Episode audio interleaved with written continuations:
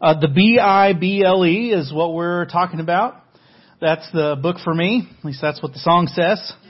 And we're discussing three questions. Last week we talked about what is the Bible. And uh, this week we're talking about how do we read the Bible. Uh, we're going to talk about interpreting the Bible, how to do that, hopefully well. And then next week Sarah Walker is going to talk about what do we do with the Bible. Um, how does the Bible lead us to act in the world? Uh, I don't know if you, any of you are watching, and I promise no spoiler alerts because I don't want to get beat up. Um, and I mean, I'm not going to give any. Uh, Handmaid's Tale. Uh, I don't recommend it because it's dark and intense. Um, but I, I confess, I have watched all the seasons, my wife and I, and um, I'm fascinated by it on so many levels. But it is, it's this dystopian future of the United States, and there's there's a there's a new country called Gilead, and Gilead is this um, regressive, repressive, oppressive kind of country um, where where women are enslaved and forced to do horrific and unimaginable things. Uh, uh, the ones who are upper class and elite are still subjugated to their their husbands. It is uh, it's a really it's depressing on a lot of levels. Uh, part of what's fascinating to me as a pastor and an armchair theologian is the way that the leaders of Gilead use the Bible to justify their oppressive practices um, toward women, toward others who are outside of the fold, toward their enemies beyond uh, their borders. Um, it's disturbing um, on some level. And there is this question. The main character is this woman named June Osborne, who is a handmaid herself, and her sole role as a as a slave is um, reproductive. She's there to make babies for the uh, the male commanders of this country, Gilead. And she leads a resistance movement. Um, leads, she's part of this resistance movement against the oppressive practices of this country.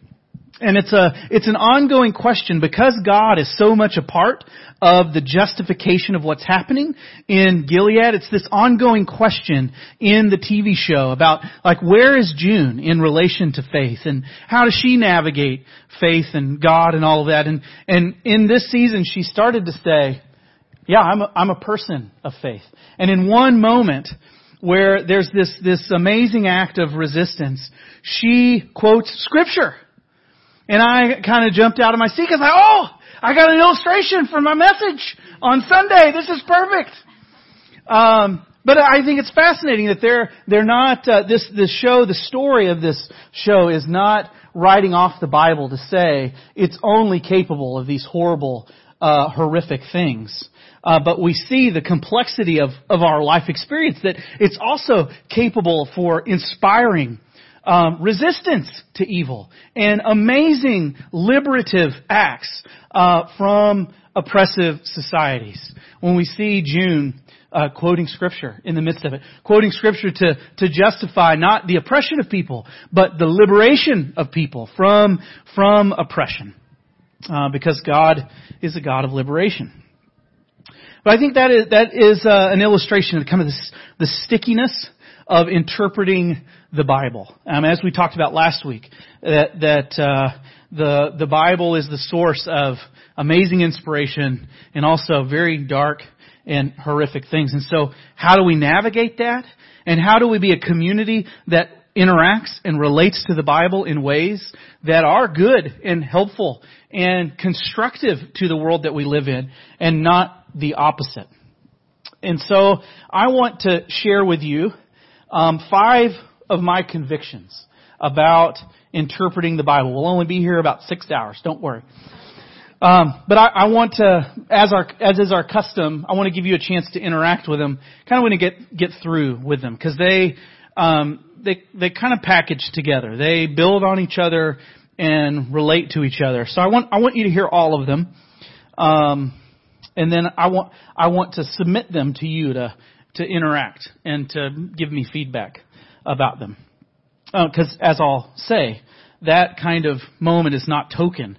Um, that's that's at the heart of what I think it means to read the Bible well. So these these are convictions about what I hope are interpreting the Bible in healthy and good and constructive ways.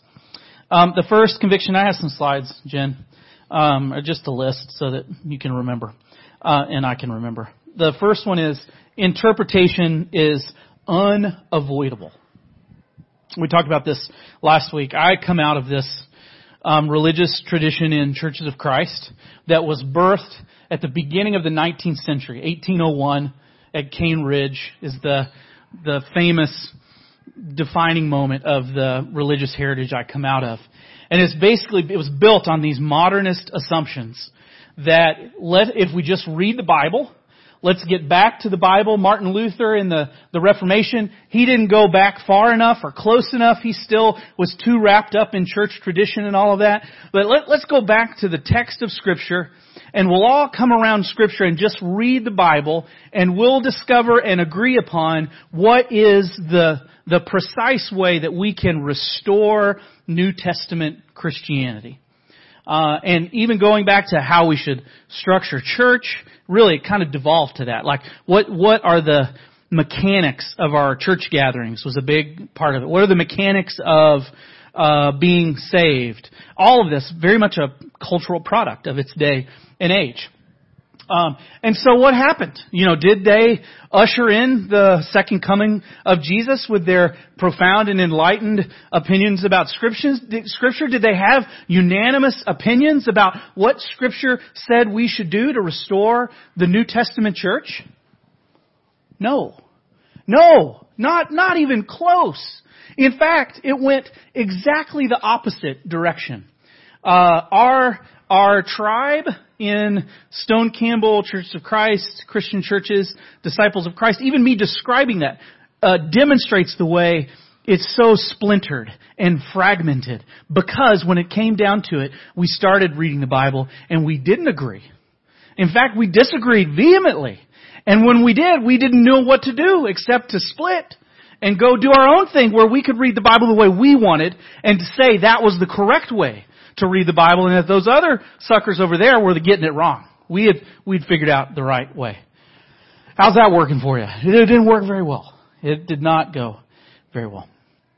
Uh, the great contribution of postmodern philosophy, in my opinion, the, the guys like Derrida and Foucault, or if you're from Texas, you say Foucault, or Lyotard, uh, they, all of these philosophers would help us to see that, that all is interpretation. We can't not interpret our world. It's not good enough to say the Bible says it. Because we have to ask, whose Bible are we reading? What tradition are we reading the Bible out of? How are we interpreting the scripture that we have? Just as a little illustration, since the beginning of the year I bought this annual package of uh, the annual subscription to Headspace. Anybody use that? Familiar with it? Yeah? Oh, I love it. So good. Um, it's great, kind of centering practice. What's that? Oh, perfect. Yeah, I think I got a deal too like that. Um, yeah, I, I, I don't know if I'll get a kickback for that or. That's right. Uh, so it's a meditation app. There's guided meditations just to help you breathe and center and relate to, for me, relate to anxiety and stress in different ways. Um, and one of the practices of this Headspace app is paying attention to your breath in particular. And really, instead of thinking about this and this and this and this, like I tend to do, you focus your energy on your breath and just centering on your breath. One thing that I have noticed about doing that is the very act of focusing on my breath changes the way that I breathe. Does that make sense? Like I breathe differently when I'm thinking about my breath and my breathing than I do when I'm doing it involuntarily. Um, and I think uh, there's a similar dynamic with Scripture. I think we we uh, you know there's the traditional assumption is that we can just read the Bible and know what it says, but the very act of reading the Bible changes the dynamic.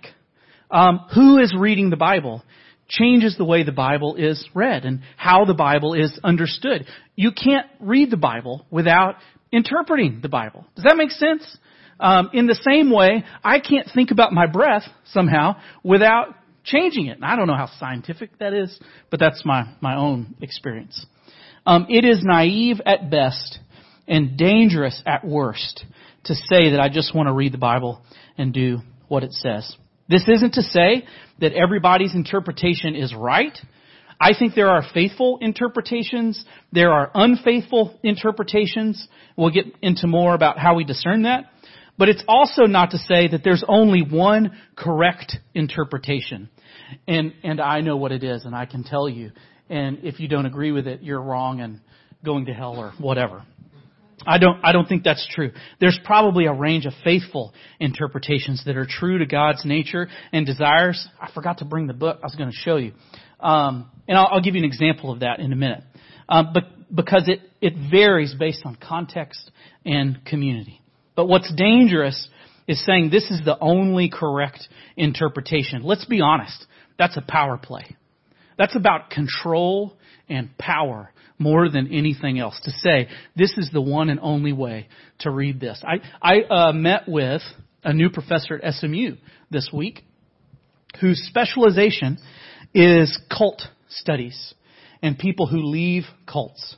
Um, and it's because I'm doing some research myself on religious trauma. So this is right up my alley, wondering how do how are people traumatized by religion. Uh, and um, she gave me these criteria for how folks are are um, traumatized in cult-like kind of environments. And one of them is this exact thing about someone who says, I have the Word of God. I have the correct interpretation. That, that kind of mentality is wielded in such a way as to lord it over people, control and, and, uh, and have power over people. And it's very damaging. Um, and, and that got my attention, right? I think there's, there's something at stake when we're talking about interpreting the Bible.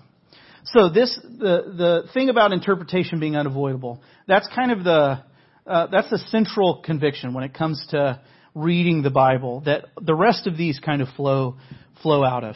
Um, the second conviction is that interpretation, at least good, healthy interpretation, is theological. Um, let me tell you what I mean by this. In a modern approach to Bible reading, it's a bad thing to admit that you have any biases when you read the Bible um, because it'll keep you from discovering the true meaning of the text. But if it's true that all is interpretation, that means we can't help but to bring our bias to our reading of Scripture. Uh, we we have perspectives. We are located. We're in a particular context. We have particular upbringings and life experiences. All of those, even in ways that we're not aware, shape the way that we relate to and understand texts outside of ourselves, like the Bible. So, um, why just not? Why not just admit it? Let's be honest and say that's going on when we read the Bible. What's dangerous is if we refuse to admit that and then we deify our understanding of Scripture and use it as a weapon against people. That's how people get hurt. Uh, what, why not be honest about our biases? Um, because just as there are better and worse interpretations, there are better and worse biases. There's this recent approach to Bible reading called the Theological Interpretation School. Uh, and basically it says that let's admit when we come to Scripture that we come with certain theological convictions. Rather than going to the Bible to say, hey, maybe it'll, it'll first kind of tell me what I believe, why don't we be honest that when we go to Scripture, we have convictions and beliefs uh, uh, that come out of the community that we're a part of, that come out of the history and the tradition of the church. This theological interpretation school would want to say, we come to, let's come to scripture saying, we're committed. When we come to scripture, we're already committed to the rule of faith Uh, you know, like the Apostles' Creed kind of stuff, like like the the the major strokes of the story of God and the person of Jesus in in Scripture. Uh, we're we're in and we're reading Scripture through the lens of those theological convictions. Let's be honest about that. I mean, that's true. For me, I'm a Jesus person. It's like Daryl said last week. Um, one of the authors that has influenced him says something like, I don't believe in Jesus because of the Bible. I believe in the Bible because I'm taken by Jesus. Because Jesus was a person, He's the revelation, Scripture was written about Him. I believe in Jesus. And the Bible flows from the person of Jesus. It's something like saying that. Like, like I, we are committed to, to God, to the person of Jesus, and we read Scripture through the lenses of those commitments.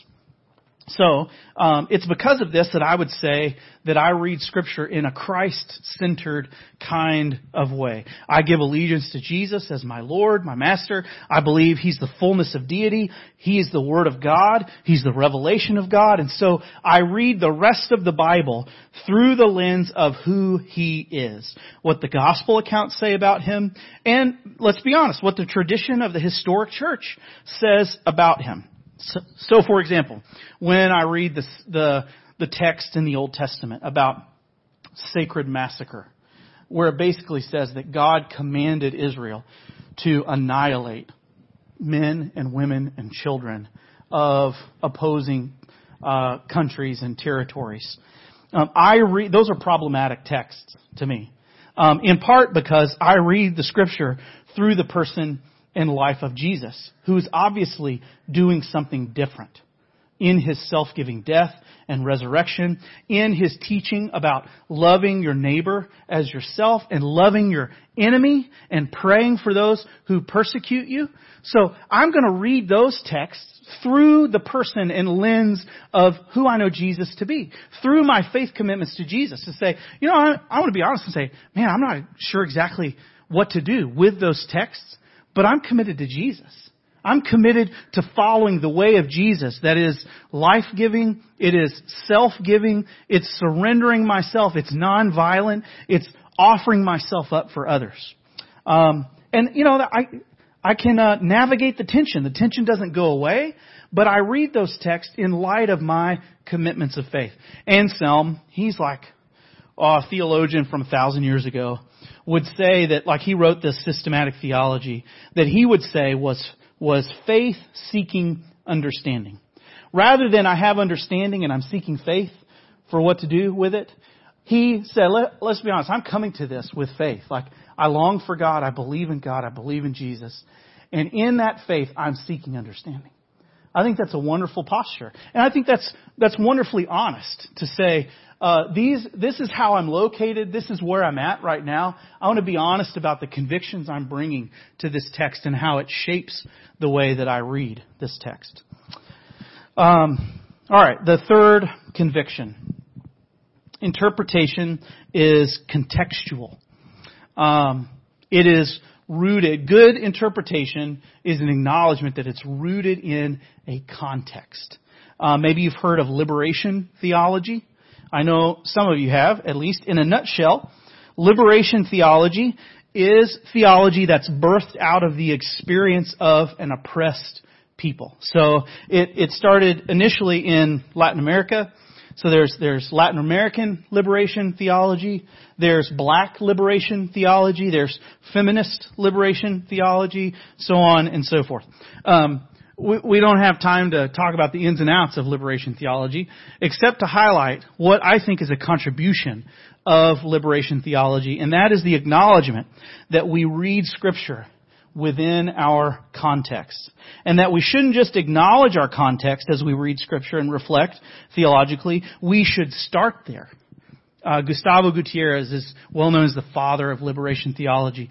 And in, in one of his first books, he talks about how we start with praxis, that's his word, um, experience, practice. We start with context and we theologize, we reflect the- theologically out of our experience. We look at the world around us and we say, what is going on here? And how, what is God up to in, in the midst of this? And we hold our Bible in the midst of it. Karl Barth was famous to say, if you're going to preach, you need to have your newspaper in one hand and your Bible in the other. It's a similar kind of dynamic, except uh, it prioritizes and acknowledges that context kind of is, is first in the sequence. Like, we start with context. We start out of our experience. We're better if we acknowledge that and we're honest about that. Liberation theologians would say we have to start there because, um, because we haven't, all of these people continue to be oppressed in their contexts. We have to start with the experience of the poor and impoverished and oppressed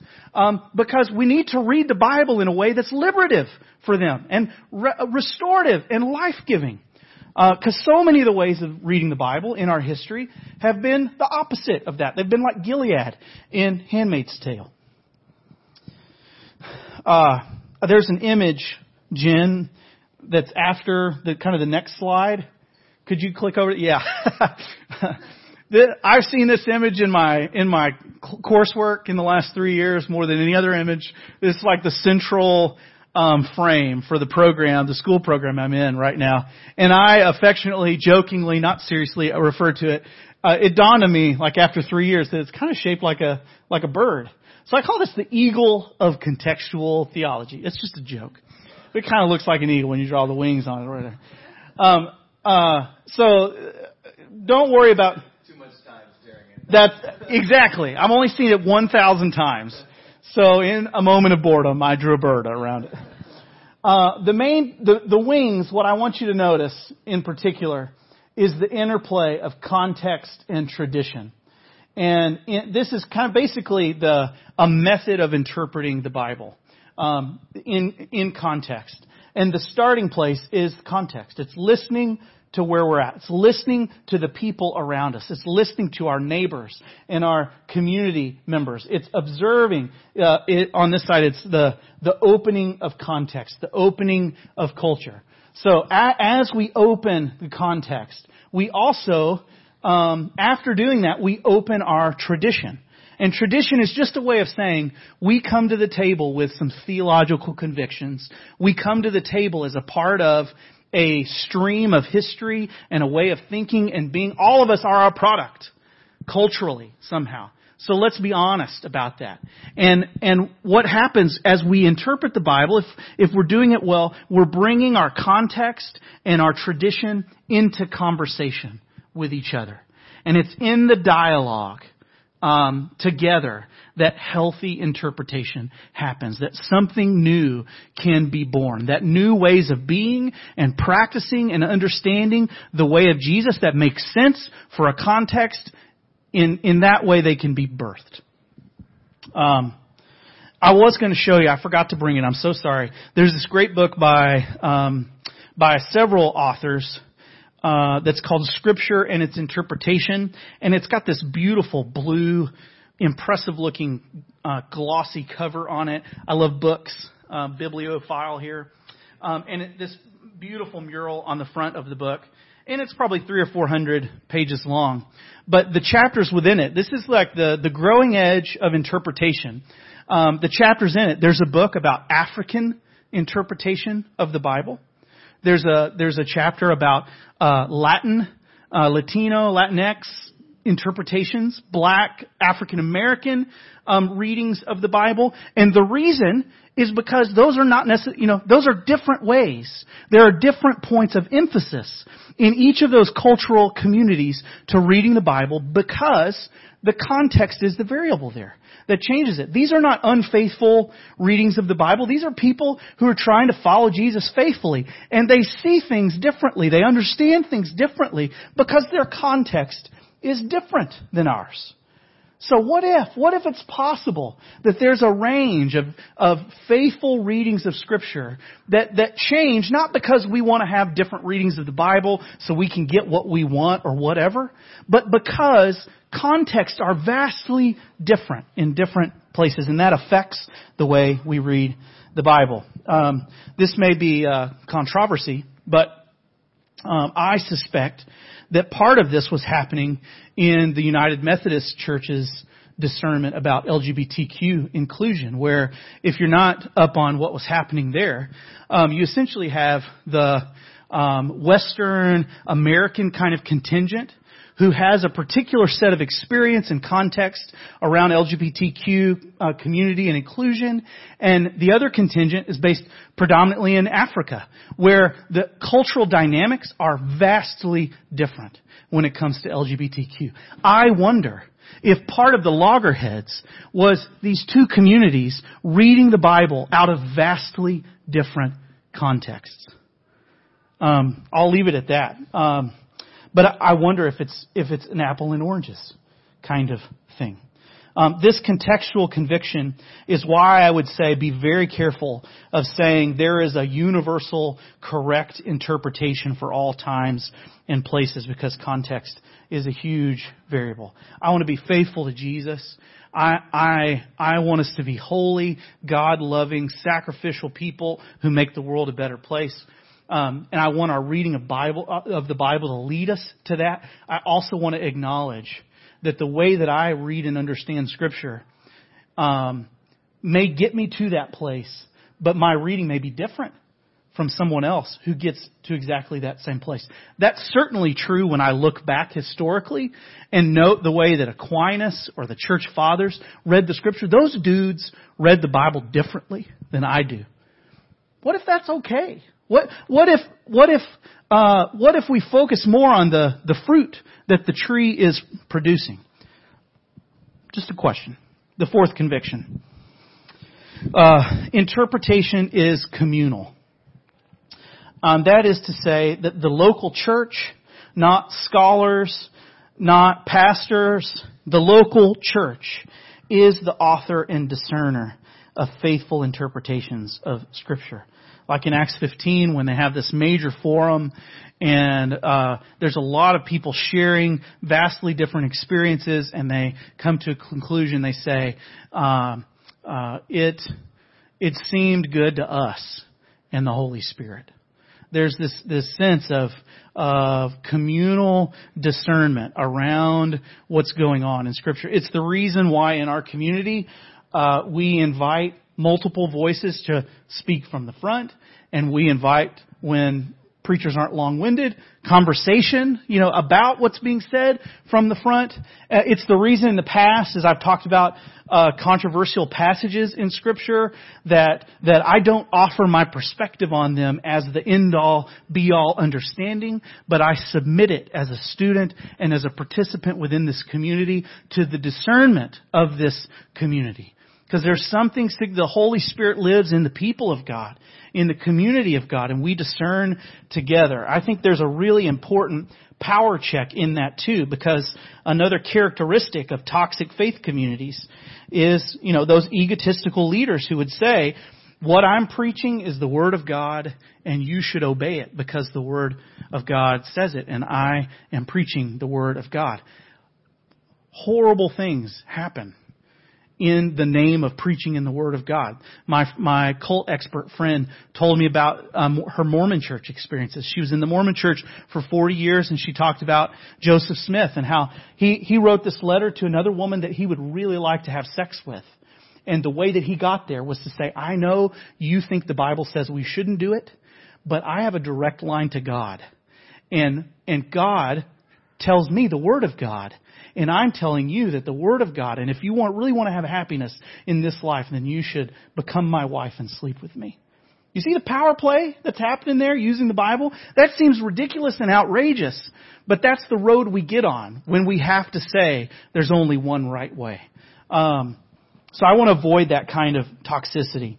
Uh, the people of God discern the Word of God for them together. And I, I would add, we need to submit our interpretations and readings of Scripture to our neighbors and to good friends outside of the church as well. They might, they may not totally get the faith commitments that we have, but the image of God is stamped upon them too. And they can sniff funny business. They can sniff um, oppressive or unli- unloving readings of Scripture. And for that reason, I, I think we need to invite them in as conversation partners to say, this is how we're reading this. How does this feel to you? Uh, how does the way we understand our mission feel to you as someone who's who's outside of what we're doing? I think that's a really helpful check. It, we also need a diversity of voices. If we're mostly white, we need to listen to voices of color and how voices of color read the scripture. Um, we need to listen to male voices and female voices and not silence any partners in interpretation of scripture. We need to listen to young and to old. We, we need all of these voices to read and interpret well. The final conviction, I'm doing better than I thought I would, is that interpretation is missional. Um, that is to say, in the words of Michael Gorman, the goal of interpreting the Bible is the creative performance of the text in a new setting. It's the improvisation thing we were talking about last week. Um, it is for the community to become a living exegesis. Exegesis is a fancy word for interpretation. A living exegesis, an embodiment of the gospel. So that for us to read the Bible well is for us to look like what restoration and renewal and life and love looks like in the world. Hopefully light and not darkness. Um, as Paul said in a letter to, sec- to Timothy, 2 Timothy chapter 3, Scripture's function is to help us be thoroughly equipped for every good work. And um, so as not to steal Sarah's thunder, she's going to be addressing this more next week as she deals with the question, what do we do with the Bible? So, interpretation, uh, I think healthy, good interpretation is unavoidable. It's theological, it's contextual, it's communal, and it's missional. Um, what do you think? What resonates with you? What do you find challenging about what I'm saying about the Bible this morning?